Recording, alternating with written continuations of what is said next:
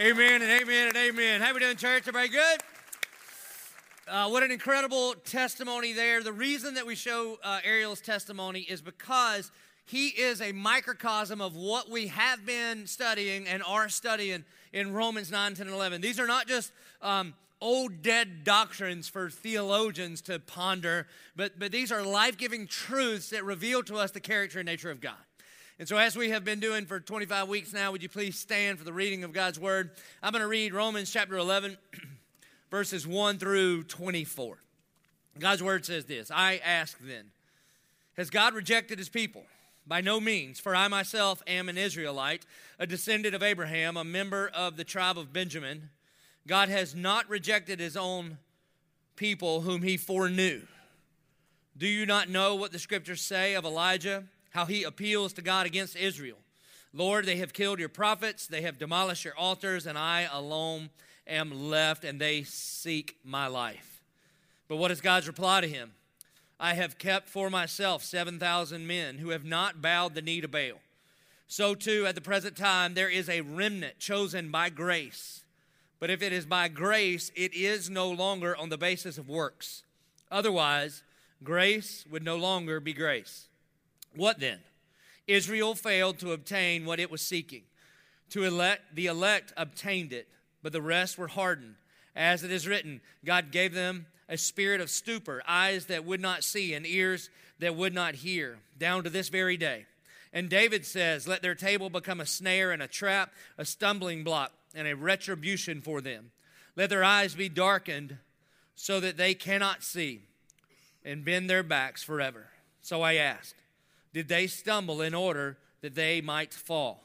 By no means. Rather, through their trespass, salvation has come to the Gentiles, so as to make Israel jealous. Now, if their trespass means riches for the world, and if their failure means riches for the Gentiles, how much more will their full inclusion mean? Now I am speaking to you, Gentiles.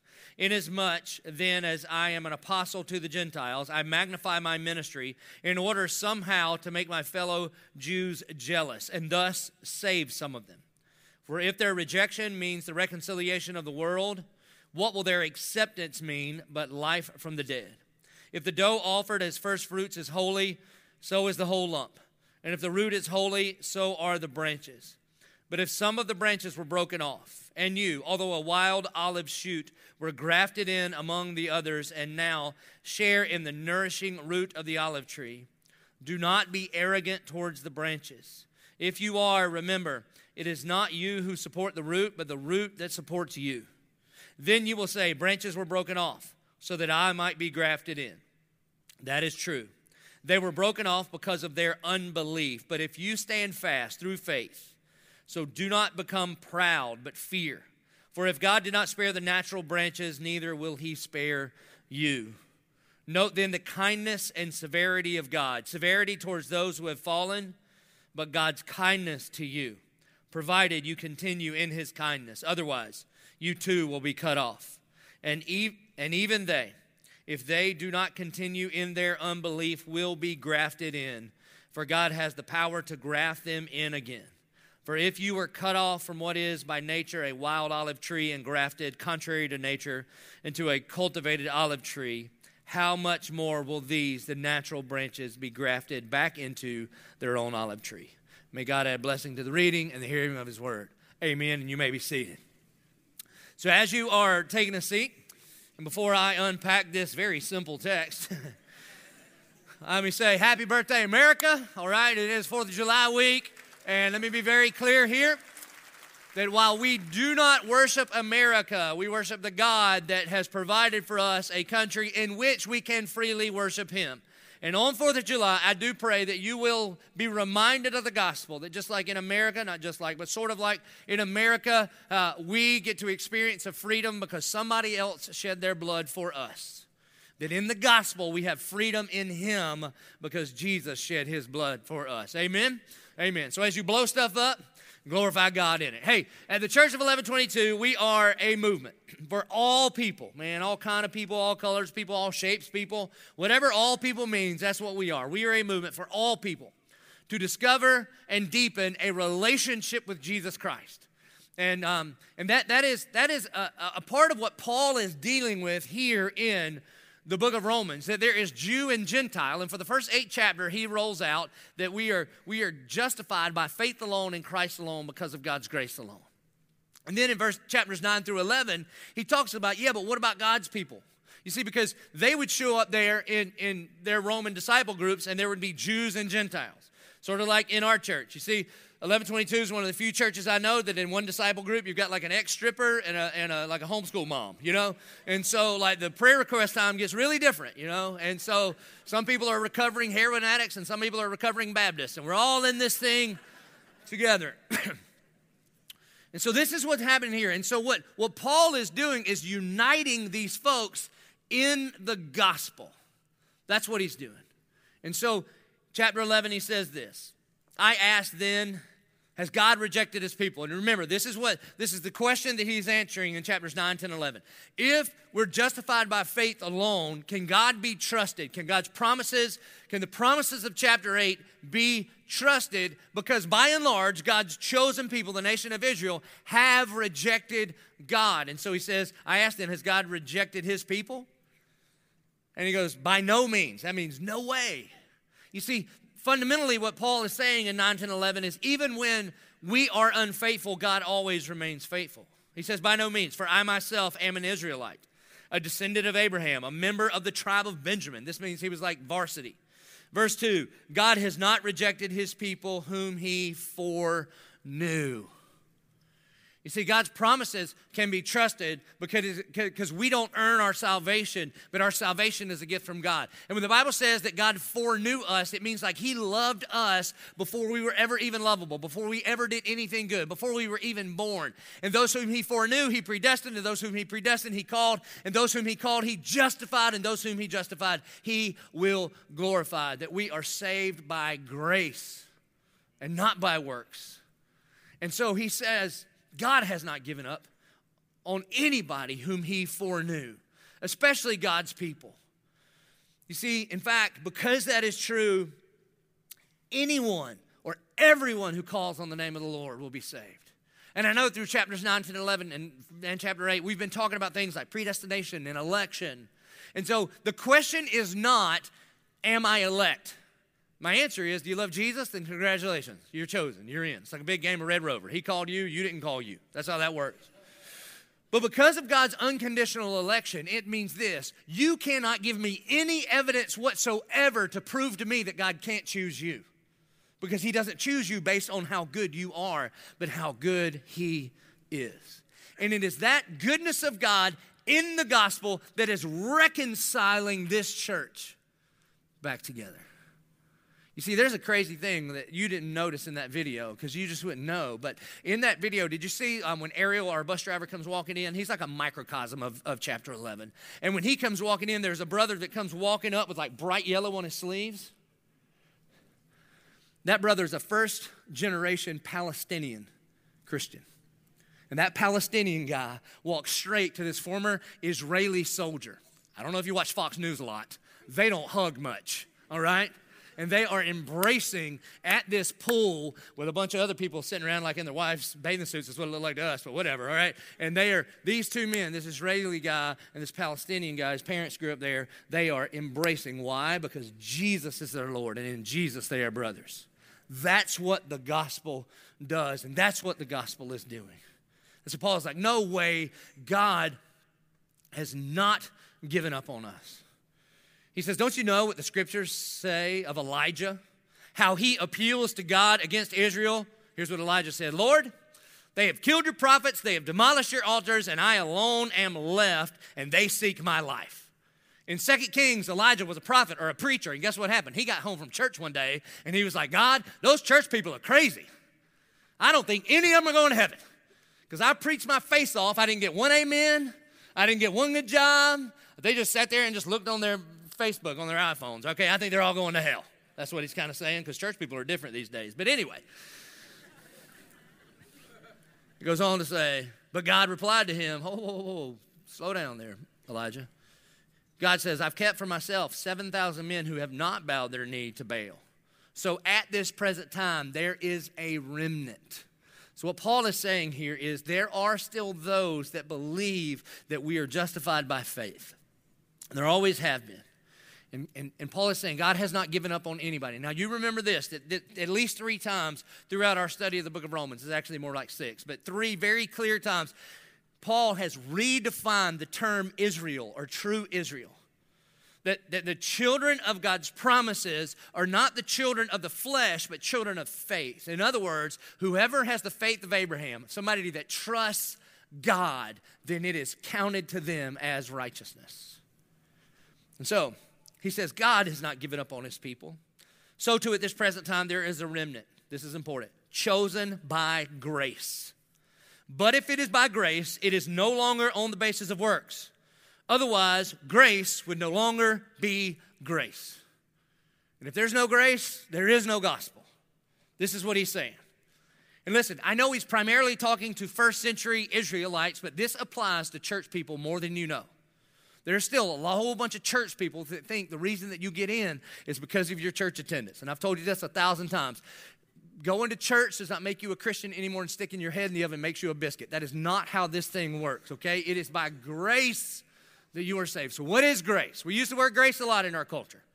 All right? Every other Christian I know has a girl, and her middle name is Grace. All right? That's great. That's a great middle name. If you grew up around church, you know this phrase uh, grace is unmerited favor. But we don't really use those words that much. A lot of times we get grace and mercy confused. Mercy is when you don't get what you deserve, grace is when you get what you don't deserve. That grace is the gift of the gospel that we got what we did not deserve. What we deserved based on our own actions is an eternity separated from the one true and holy God. And if you are in Christ, you receive this grace gift that you receive forgiveness, a relationship with God, and eternity with Him. Not because you earned it. In fact, you earned the opposite. I kind of hesitate to share an example of grace in my life because if you're in college, I, do, I don't want you to follow after me in this. But when I was a senior in college, I went to Virginia Commonwealth University, VCU. You may have never heard of it. It's like the Kmart of Virginia education, all right? It's like got good stuff, but nobody brags about going there. So that's where I went. And uh, I was in the pre med program, all right? Isn't that funny? I was in the pre, imagine me being your doctor, all right? now you just hurt my feelings. I don't know why that's such a stretch. I'd be the worst doctor on the planet. I just would. I know I would. I, my bedside manner would be ridiculous. People would come in and be like, Doc, it hurts when I do this. I'd be like, all right, jot this down. Don't do this. $10,000. All right, next. It'd be real fast. so I was in the pre-med program, and my senior year, just before my senior year at, at VCU, I felt like God was calling me into ministry. Now, for a bunch of years, I had stacked up classes after classes after classes after classes. And so when it came down to my senior year, I only had to take one real class because I would take like 24 to 28 hours every semester. And somebody asked me one time, How could you take so many hours? And I go, Well, when you don't go to any of them, it doesn't matter how many you stack up. I never went to class, all right? Don't write that down. I have a job, all right? So, anyway. So, my senior year, I had to have one real class. So, my senior year of college, I took um, ballroom dancing, the history of motion picture, volleyball, guitar, and invertebrate zoology. Yeah, it was hard. All right, it was really hard. So I went on my very first day, I got the syllabus or whatever, and then I thought I could just kind of breeze through it. And I was so like, I was over to college and ready to go on to, to grad school, and all I needed was just to graduate. I didn't have to like change my degree or any of that stuff, I just had to get one. And so I, I didn't go at all. I showed up to my very first exam, did the best I could with never attending class or even buying a book or anything, and I made a 47. Now, that's not bad for never attending. I mean, give me a break, man. Some people tried and didn't do that well. So, anyway, I started out with a 47.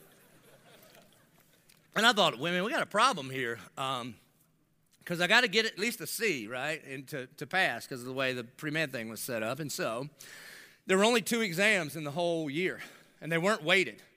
So, I just went to my professor. And I was like, uh, I had introduced myself. He'd never, we'd never met because uh, I'd only been in his class once. And then I said, listen, you know, I made a 47 on my first one. He's like, I know. And I go, I think I have to have like 123 on my next one to pass this class, and you don't even offer extra credit. So, how about this? What if we just do this? And, and I began to propose as a man of the cloth called by God to a man that didn't believe there was a God and we were all just accidents and that, you know, it was just macro Darwinian evolution, that he should just by grace give me something that I did not earn. And so I said, so here's the way you should think about this, professor. Um, maybe this is just Darwinian evolution way of survival of the fittest, and I'm not the fittest, and I can't keep up and should not go on. And if you just give me a C, I'll be out of your life forever, but if you fail me, I will be right back in your class. And he said, Take the final exam, we'll see how it goes. And so, literally, I did not know how it was going to go. And so I thought, There's no use going now. So I went to no more classes. In fact, at the final, I had to show my ID to prove, no, seriously, I'm in here. I promise. I paid for this. And so I showed up, took another exam, probably did just as good as I did on the first one, and I earned an F, an extra time in college. And then, when the grades came out, by the grace of God, this guy, God doesn't even believe in God, gave me a passing grade.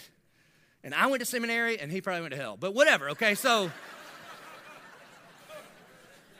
I did try to talk to him about Jesus. He's like, shut up. I thought he'd ruin my chances, so I left that up to God. So, it's just grace. It's just grace.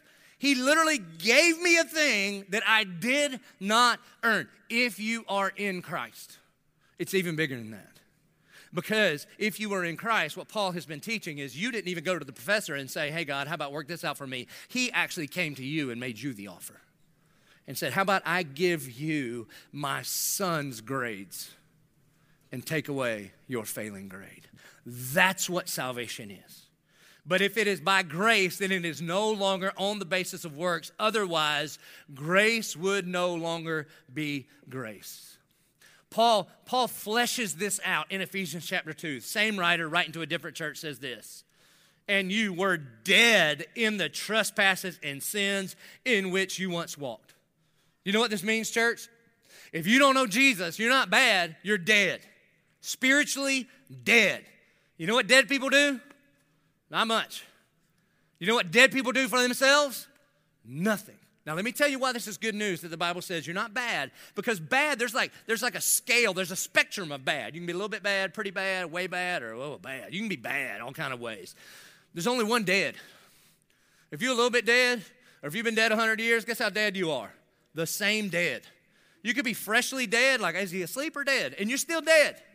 Or you could be rotten dead, no more eyeballs left, dead, dead, all right? Here's why this is good news because in our sin, we're just dead. Whether you've been sinning all week and don't even care. If you're sinning right now, just judging me and my study habits in college, all right, you, you're dead. Or if you can barely remember this one little sin that you that you've been told about. You can't even remember doing it, but you think you remember your mom caught you one time sinning way back in the day. You're dead too. Actually, you're deader than the rest of us because of pride, but that's a different sermon, all right? There's just dead.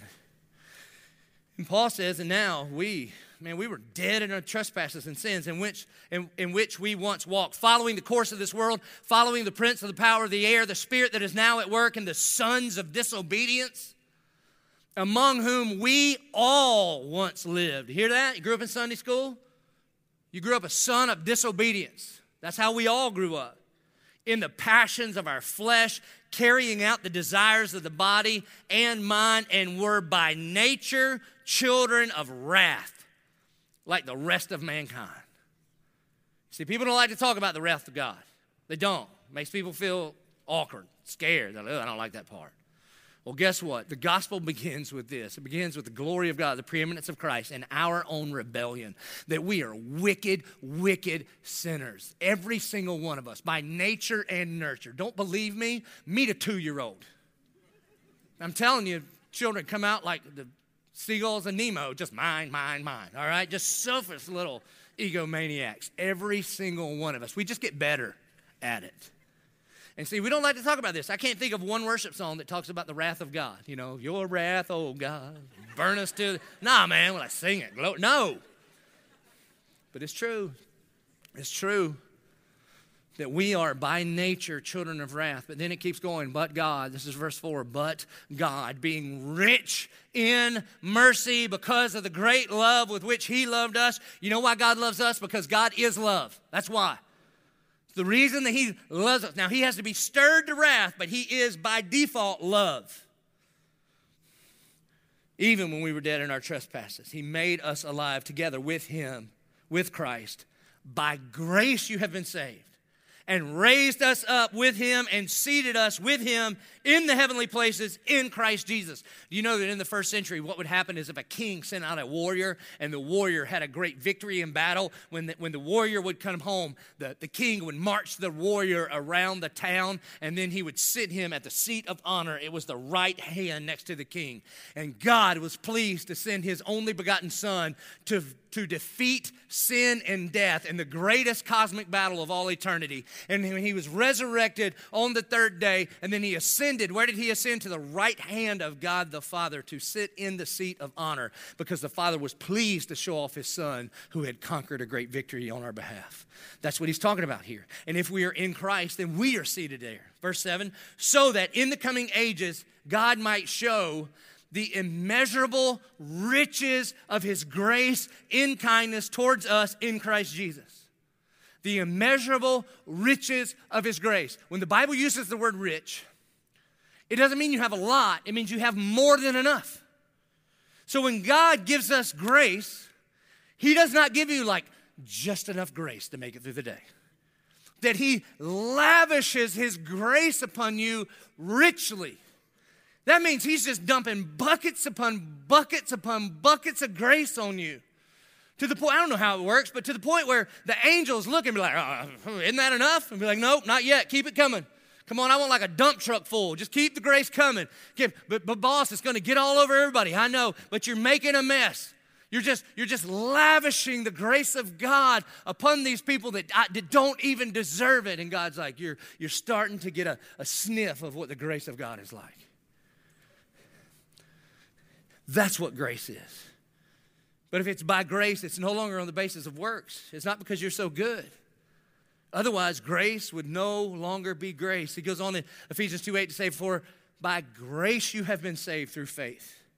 And this is not your own doing, it is the gift of God, not as a result of works, so that no one would boast. You know, we sang a part of the song Amazing Grace, written by John Newton a couple hundred years ago. I think when he's writing the song about the grace that he experienced in his life, the only adjective he could come up with to even partly describe it was this it's, it's amazing. Amazing grace. How sweet the sound that saved a wretch like me. Here's what John Newton understand. the more and more and more he knew the love of God, the grace of God, the mercy of God, and the depths of his own depravity, the only word that he could come up with was to describe himself was this as I am a wretch. So I have some people around here always get offended, uh, offended when I call you a wretched black-hearted sinner. You're like, I am a good person. Compared to what? You really think you're good? You, oh, you have got, to, who do you think you are? All right? Because I'm telling you, I mean, good compared to whoever, you know, Hitler. We always love to compare ourselves to him, all right? But good compared to anybody else. Good compared to, we always compare ourselves to the nightly news, to our roommate, all right. But compare the perfect, holy God, listen, you ain't good. And in fact, the, the fact that you would defend yourselves means you are a prideful egomaniac, too dumb to talk to, which means you're wretched. It's actually worse than you think. You think you're good? How would you like if I put a recorder in your brain all week long and then we showed up here next weekend and we just displayed your thoughts on these screens, huh? How'd you like to show up that with a little, look how good I am, everyone? No, I don't think so, Scooter. You'd be like, could you skip that part? Right, right. Me too, man. Wretched. See, John Newton couldn't get over his wretchedness because of what God saved him from. He ended up being a pastor, writing like the most famous Christian song of all time. You know what he did before that? Ran slave ships, got in boats, went to Africa, stole people, treated them like they were not people. He was eyeball to eyeball with image bearers of God that Jesus died for, and he said, You're less than me as long as I can make money off you. That's what he did. And then one night on a ship in a storm, he thought he was going to die, and he cried out and he surrendered to God, surrendered to Jesus. And then, not overnight, but over time, God began to change everything about his world. He walked away from that atrocity. He walked away from that wretchedness. He became a pastor. And in fact, God used him to be the pastor of a guy named William Wilberforce, who was one of the primary people in England to get slavery abolished. And yet, even though God used him to do all these good things, on his deathbed, John Newton says this John Newton says, My memory is nearly gone, but I remember two things I am a great sinner, and that Christ is a great Savior. That leads you to never get over amazing grace. See, amazing grace is when you get to that place where you go, Who am I that you would take my place. Tim Keller says it this way, super smart guy in New York. He says, The gospel is this that we are more sinful and flawed in ourselves than we ever dared believe. And yet, at the very same time, we are more loved and accepted in Jesus Christ than we ever dared hope. That is grace. And so, what Paul is saying is don't get confused. Your salvation is on grace alone because if you had anything to do with it, then grace would no longer be grace. Verse 7, he asks this question What then? And he answers it Israel failed to obtain what it was seeking. Right. Why? Because they were, they were seeking righteousness by their own work. They, and what they received was a self righteousness. It's kind of like a spiritual judo. In judo, you use the momentum of your opponent to throw them, and their momentum of pursuing righteousness by their own work is the thing that they stumbled over, and they did not receive a righteousness from Christ. It says, What then? Israel failed to obtain what it was seeking, and the elect obtained it, but the rest were hardened. Verse 8 As it is written, and what Paul's going to do here now is he's going to quote Deuteronomy 29 4 with a little splash of Isaiah 29 10. It says this God gave them a spirit of stupor, eyes that would not see, and ears that would not hear, down to this very day. Verse 9. And David says, now he's going to quote Psalm 69 22 and 23. Now, the crazy thing about quoting David here is in Psalm 69, it's a prayer against his enemies. And now Paul sees this and says, no, no, no, actually, the enemies are the unbelieving Israelites. And he says, Let their table become a snare and a trap, a stumbling block, and a retribution for them. That word retribution matters a lot. Verse 10 Let their eyes be darkened so that they cannot see and bend their backs forever. In other words, what Paul is quoting from the Old Testament, he's saying this the natural consequences of rejecting God. If God is the ultimate and only source of life and light and love, and all good and perfect gifts are from Him. If you reject light, if you reject love, if you reject truth, then, then the natural consequence is darkening and hardening. Make no bones about it. God saves and chooses. And it is only God that can open somebody's eyes. It is only God that can soften someone's heart. We see this every week in here. Like on Thursday night, guess who was supposed to preach? This guy. But I was trying to get back from Colorado, and uh, we, we were flying in, and a weather system was moving to Atlanta because you know you can't get to heaven without a layover in Atlanta to get to Jacksonville. That's just how it works, all right? And so here we are, and we tried to land. We could see the runway, and then, I mean, that thing was, I thought the wings were going to come off. Gretchen was about to have a heart attack, and I was like, oh, it's fine, baby, all right? Talking about the sovereignty of God and all that stuff. And so, and then sure enough, we turn, turn around, we go to Birmingham. And so I'm sitting in Birmingham as 722 is approaching. I call Clifton, one of our pastors here, and go, Brother, you're on. Good luck. And so oh, it's just easy Romans 11. Who can't preach that? and, uh, and then the storm moves from Atlanta to Birmingham. So we're sitting there for like six hours in Alabama. It's the second time I've been screwed by Alabama this year. You understand? Terrible. We, we got home Saturday after Friday afternoon at about 6 p.m. All right, just a shade under 48 hours. Now, guess what happened? Clifton gets up here and preaches the word of God, and it doesn't matter who's preaching, it matters what's preached. He preaches the gospel, and five people get saved. Why? Because it is God that softens the heart, not me.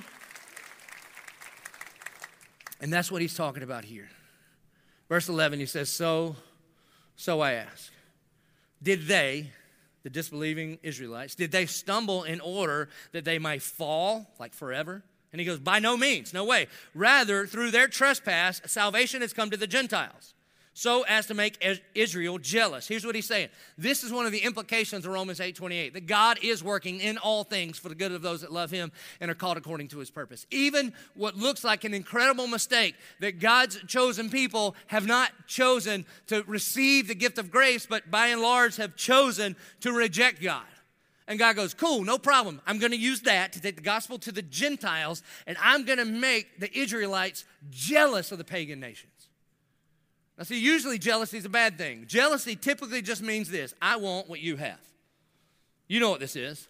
Like you're sitting in your house, everything's cool, you're fine with your house. Then you go to your friend's house, and they have 12 foot ceilings, but you have 8 foot ceilings. And then when you go home, you're like, I didn't even know I lived in a cave. I don't feel like I can stand up in my house. What is going And God says, okay, I'm going to use that thing. I'm going to take these people that had a head start on everybody. And I'm going to show the Gentiles who put their faith in Jesus, the promises of God are fulfilled in the person of Jesus. And then this nation is going to be like, ah, we want that. That, the video that we showed is a microcosm of that truth. We show up in Israel, bunch of Christians, primarily Gentile Christians, and we show up in Israel, and our bus driver, who grew up in Jerusalem, is driving us around. And after the very first service that we have, he looks at what we have and he goes, What was that? I, want, I want that. I want that. I don't even know what it is, but that's what I want. And what God was doing, God was opening in his eyes and softening his heart. This brother had everything the world has to offer, and it satisfied nothing. You see, here's the thing he wanted it before he even believed it. But God used a bunch of 1122ers. You know what was overwhelming to him? He's like, Why do you love each other so much? And we're like, Because God loves us. And he goes, Why do you love me? Why do you treat me this way? I'm like, Bro, you got to think about it. We got like a Dixie cup receptacle, and God's got an ocean of love that He has poured out on us. And we can't even contain it, it just kind of gets on people. And it got on you, and by the end of the week, it got in you. That, that's what happened. And what Paul is saying is, we look forward to the day when that's not just a one bus driver, but when, but when people by the hundreds and thousands and thousands and thousands began to understand the promises of God are fulfilled in the person and work of Jesus Christ. so he says, now, if their trespass means riches for the world, and if their failure means riches for the Gentiles, how much more will their full inclusion mean? Verse 13, now I am speaking to you, Gentiles. So now he's going to shift gears. He's like, I've been talking to the, to the religious people for a while. Now I'm going to talk to the rebellious people for a while. Now I'm speaking to you, Gentiles. Inasmuch then, as I am an apostle to the Gentiles, I magnify my ministry in order somehow to make my fellow Jews jealous and thus save some. For if their rejection means the reconciliation of the world, what will their acceptance mean but life from the dead? If the dough offered as first fruits is holy, so is the whole lump. And if the root is holy, so are the branches. But, verse 17, but if some of the branches were broken off, and you, although a wild olive shoot, you might want to underline that, okay? It's not a compliment, by the way. Although a wild olive shoot were grafted in among the others and now share in the nourishing root of the olive tree. Don't be arrogant, is what he's going to go on to say. He's like, listen, that when the Bible says that we are grafted in as a wild olive shoot, there was a cultivated olive tree that would, be, that would represent the nation of Israel, and then there's a, a wild olive branch, a wild olive shoot. This is basically the Bible's way of saying that you were just one hot mess. Then when God found you, your whole life, like you didn't even know better. You just did what you wanted with who you wanted, when you wanted. Why? Because you were the boss of you. And quite honestly, there's a bunch of us in this room that fall into this category. Now, the good news is 1122, as a reflection of the gospel, is a movement for all people. But guess what all people do? All people reject God. Some people reject God through religion. That might, that might sound foreign to you, but there are some people that reject God by their own good behavior. They say, God, I don't need you. I got Bible study. I got mission trips. I got generosity and tithing. God, I don't need you. I got this. And then there's another group of people, and you reject God by rebellion. Forget you, God. I don't care about your book. I do what I want, without, with who I want, when I want. Why? Because I am the boss of me, and both are the same rejection of God. We see it all throughout the scriptures. You see it in the book of Genesis. Remember the forbidden fruit? God says this God says, hey, look, you eat anything you want, whatever you want. Just have at it, all right? But don't eat of that one tree because it'll kill you. By the way, this, is, this should be good news for some of you. God, God is into relationship, He's not into rules. When He first started this whole thing, there was one rule don't eat that. There was a whole bunch of positive rules. You know what one of His commandments was? Be fruitful and multiply. That's why God made them naked, not naked. Naked means I have no clothes on. That's like the doctor's office. Naked means stuff's about to get going. That's what that means. God tells Adam and Eve with no clothes on, what else they gonna do all day, all right? And he tells them, be fruitful and multiply. That is Hebrew for bow, chicka, wow, wow. That's what that means. And yet, in their rebellion, they say, forget you, God, we eat what we want. Why? Because they didn't trust him. And they rebelled. And then when they when they began to feel the guilt and shame, the Bible says they ran from him and they hid and they sewed fig leaves together. This is a picture of the first religion. God forget you. We don't need you. We can cover our sin and shame. You see, this is what Paul is talking about. That, that both need the grace of God. You see this in the person of Paul himself. That Paul, before he became Paul, when he was Saul, he was a Pharisee. That means he was really good at being good. He had rejected God with his own religion. And he was really good at being bad. He was killing Christians because he was a rebel. So if you think you're good, Paul's better than you. You think you're bad, Paul's worse than you. And Paul needed the grace of God. This wild olive shoot here is, is even if you didn't know better, even if you were just a rebel, you done all kind of bad stuff then you, by the grace of God, can be grafted in, can be joined into the family of God. Verse 18, he goes on to say this. He says, Do not be arrogant towards the branches. If you are, remember, it is not you who support the root, but the root that supports you. You see, this means a bunch here. First of all, there's a bunch of people that can because you're a Christian, begin to look down your nose at some other people. And what Paul is saying here is that you cannot simultaneously look up at Jesus and look down your nose at anybody else. You just can't. Let me just talk about this. Very practically speaking, at least in my lifetime, this seems to be the most divided our country has been. And Christians should be leading the way in compassion towards people that don't look like you or vote like you or believe differently than you do on whatever the topic is. Why? Because we're not looking down our nose at other people, even if they believe or think or vote differently, but we're looking up at the grace of God poured out on us. And if He can save us, then He can save anybody. That's, that's the way we should be treating one another. And then He says,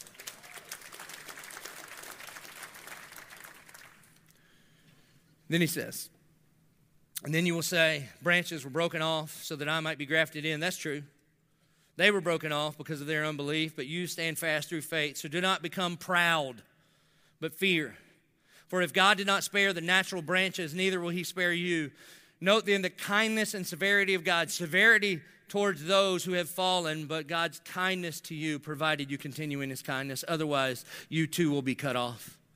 And even they, if they do not continue in their unbelief, will be grafted in, for God has the power to graft them in again. For if you were cut off from what is by nature a wild olive tree and grafted, contrary to nature, into a cultivated olive tree, how much more will these, the natural branches, be grafted back into their own olive tree? In other words, don't you ever get arrogant about your salvation because you were saved by grace. None of us deserve to be here. And I can tell you who has a really hard, hard time with this is church people.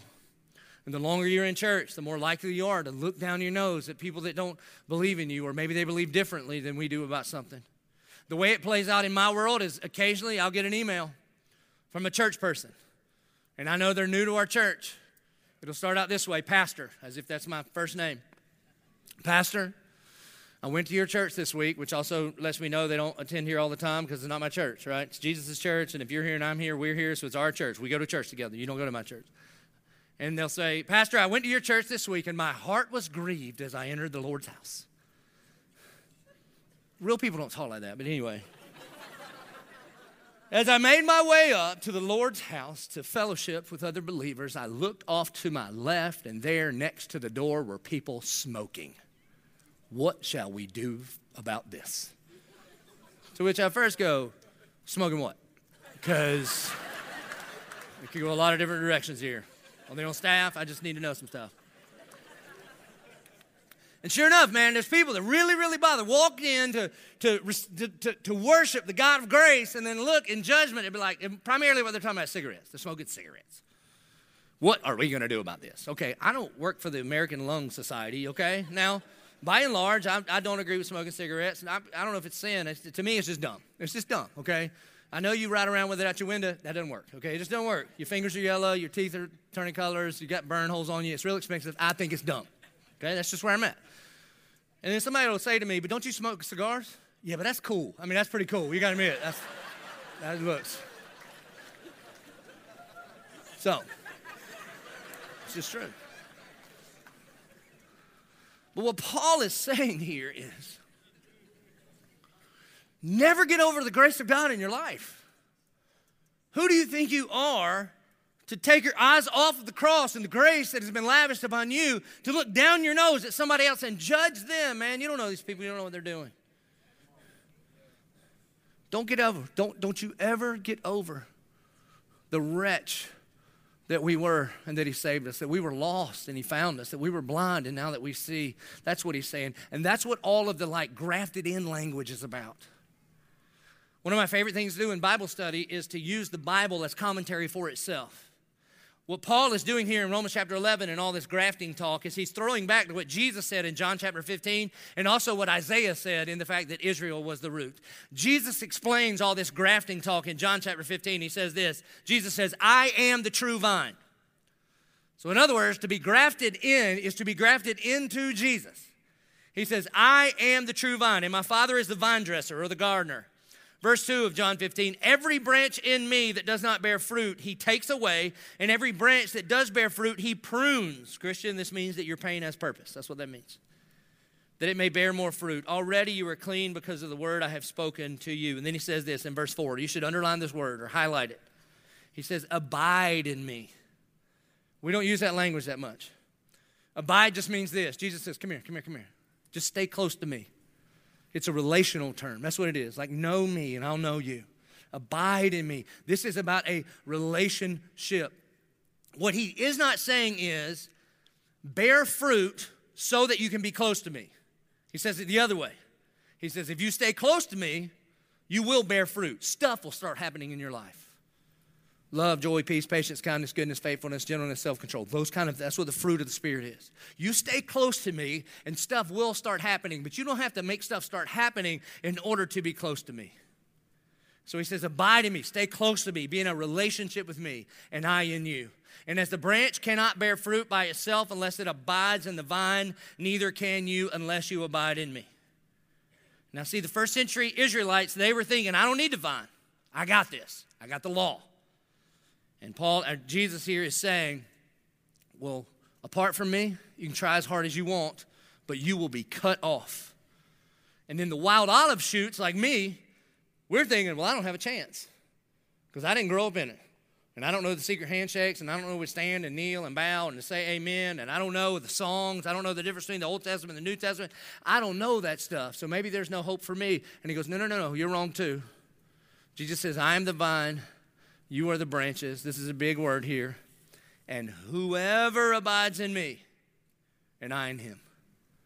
So if you fall into the whoever category, then Jesus' invitation for a relationship is for you. And, and, here's why this is important, man. There are some people that think this God could never love me. Pastor, if you knew the things I've done, God could never love me. And I would say to you, who do you think you are? You really think you're that big a deal that your 45 years of sin are bigger than the grace of God poured out through the blood of Jesus on the cross? Listen, man, all of your sin, I know it's a big deal. Jesus died for it, but all of your sin is like a little flea on the butt of an elephant.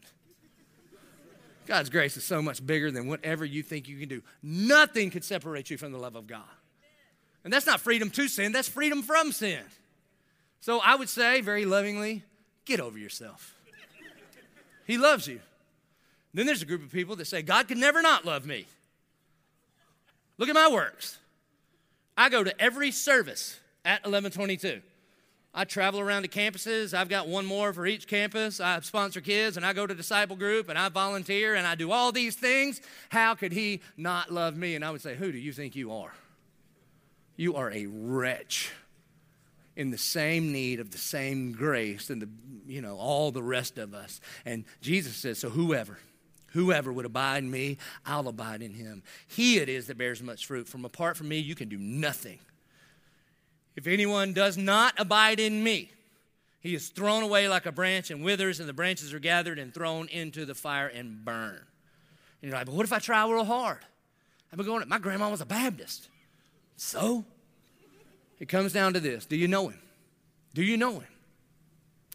He keeps going. If you abide in me and my words abide in you, ask whatever you wish and it will be done for you. And if you think that means cotton candy and Cadillacs, then you ain't abiding in him.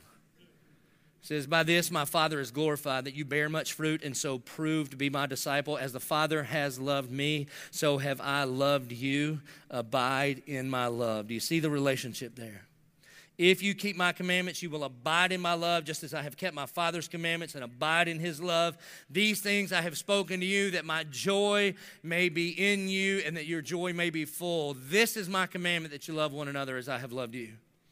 And then he lays out the gospel. Greater love has no one than this, that someone lay down his life for his friends. And then he says this You are my friends do what I command you. No longer do I call you servants, for the servant does not know what his master is doing, but I have called you friends, for all that I have heard from my Father I have made known to you. So check this out, man. Religious leaders have come and gone for thousands of years.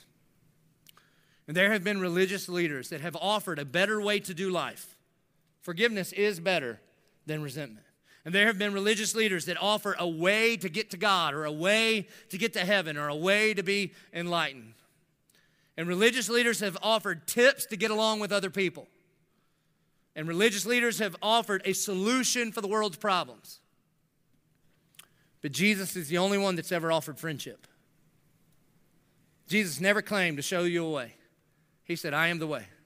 Jesus never claimed to just teach us truth. He said, I am the truth. And Jesus never claimed to just show you a better version of your life. He says, I am life. And no one gets to the Father except through me. And to abide in Him, He says, then we'll be friends. The Almighty Sovereign God of the universe, by His lavish grace poured out at the cross, has offered for us to be friends. He says, You didn't choose me, I chose you. And appointed you that you should go and bear fruit, and that your fruit should abide, so that whatever you ask the Father in my name, he may give it to you. He is not talking about cash and prizes there. He is talking about salvation. That if anyone would say, um, God, I know I've really screwed up. I've either screwed up because I thought my righteousness would be enough, or I've screwed up in my own rebellion because I was the Lord of my own life. But God, can I ask? Um, I'd like that friendship with you. I would like for my sins to be forgiven. I would like to be, to be connected with you in this kind of relational way. Then what he's saying here is, you ask for that in my Father's name, and he will give it to you. Why? Because it's by grace. It is by grace. This is what Paul was saying that we were chosen by grace. But if it's by grace, it's no longer on the basis of works. Otherwise, grace would no longer be grace. So, what's so amazing about grace? What's so amazing about grace is that God sent his son to take your place. And I would ask, do you know him? Are you a friend of God? Because of what Christ did for you. Did you know you could be in this very moment, that you could abide with Christ? When he, when he gives that invitation, he goes, Come here, just stay close. That you could step towards him I'll tell you, man, when I met Jesus, I was not looking for him. In fact, I was running really, really hard. And I was a wild olive shoot. My whole family situation was really, really jacked up. And my whole my whole morality situation was even worse. And my honestly, my legal situation wasn't going too good either. And I heard, it was crazy, man. I grew up in the South. I'd heard Jesus died on the cross, and I believed in him in as much as I believed in, you know, the Tooth Fairy and the Easter Bunny and Santa Claus and NASCAR and college football. It's just what you do where I'm from, man. But that night, this little camp, not in some kind of holy city, but outside of Dillon, the, my camp counselors reenacted the crucifixion of the Christ. This is like before the Passion of the Christ, the movie. This was, this was college kids with bed sheets on and torches. And they just acted it out. And Coach Bully from John 3:16 said, "For God so loved you that he sent his only begotten son that whoever would believe in him or trust in him or abide in him or say, "Okay, I'll take that." Whoever would believe that when Jesus died on the cross that counted for you, that you wouldn't perish, you wouldn't be cast away, but you would be saved. And somehow I got no new information that night, but there was a divine revelation, and I could see it for the very first time that my heart was softened to what had been hard to my whole life, and I gave up. I gave up. I said, All right, I admit it. God, I'm a sinner in need of a Savior. And I believe somehow that that thing, that this God man on a tree 2,000 years ago, when he says it is finished, somehow that counts for me. And that night I confessed him as Lord and Savior. And you know what's so amazing about grace in my life? That God sent his son to take my place in your place.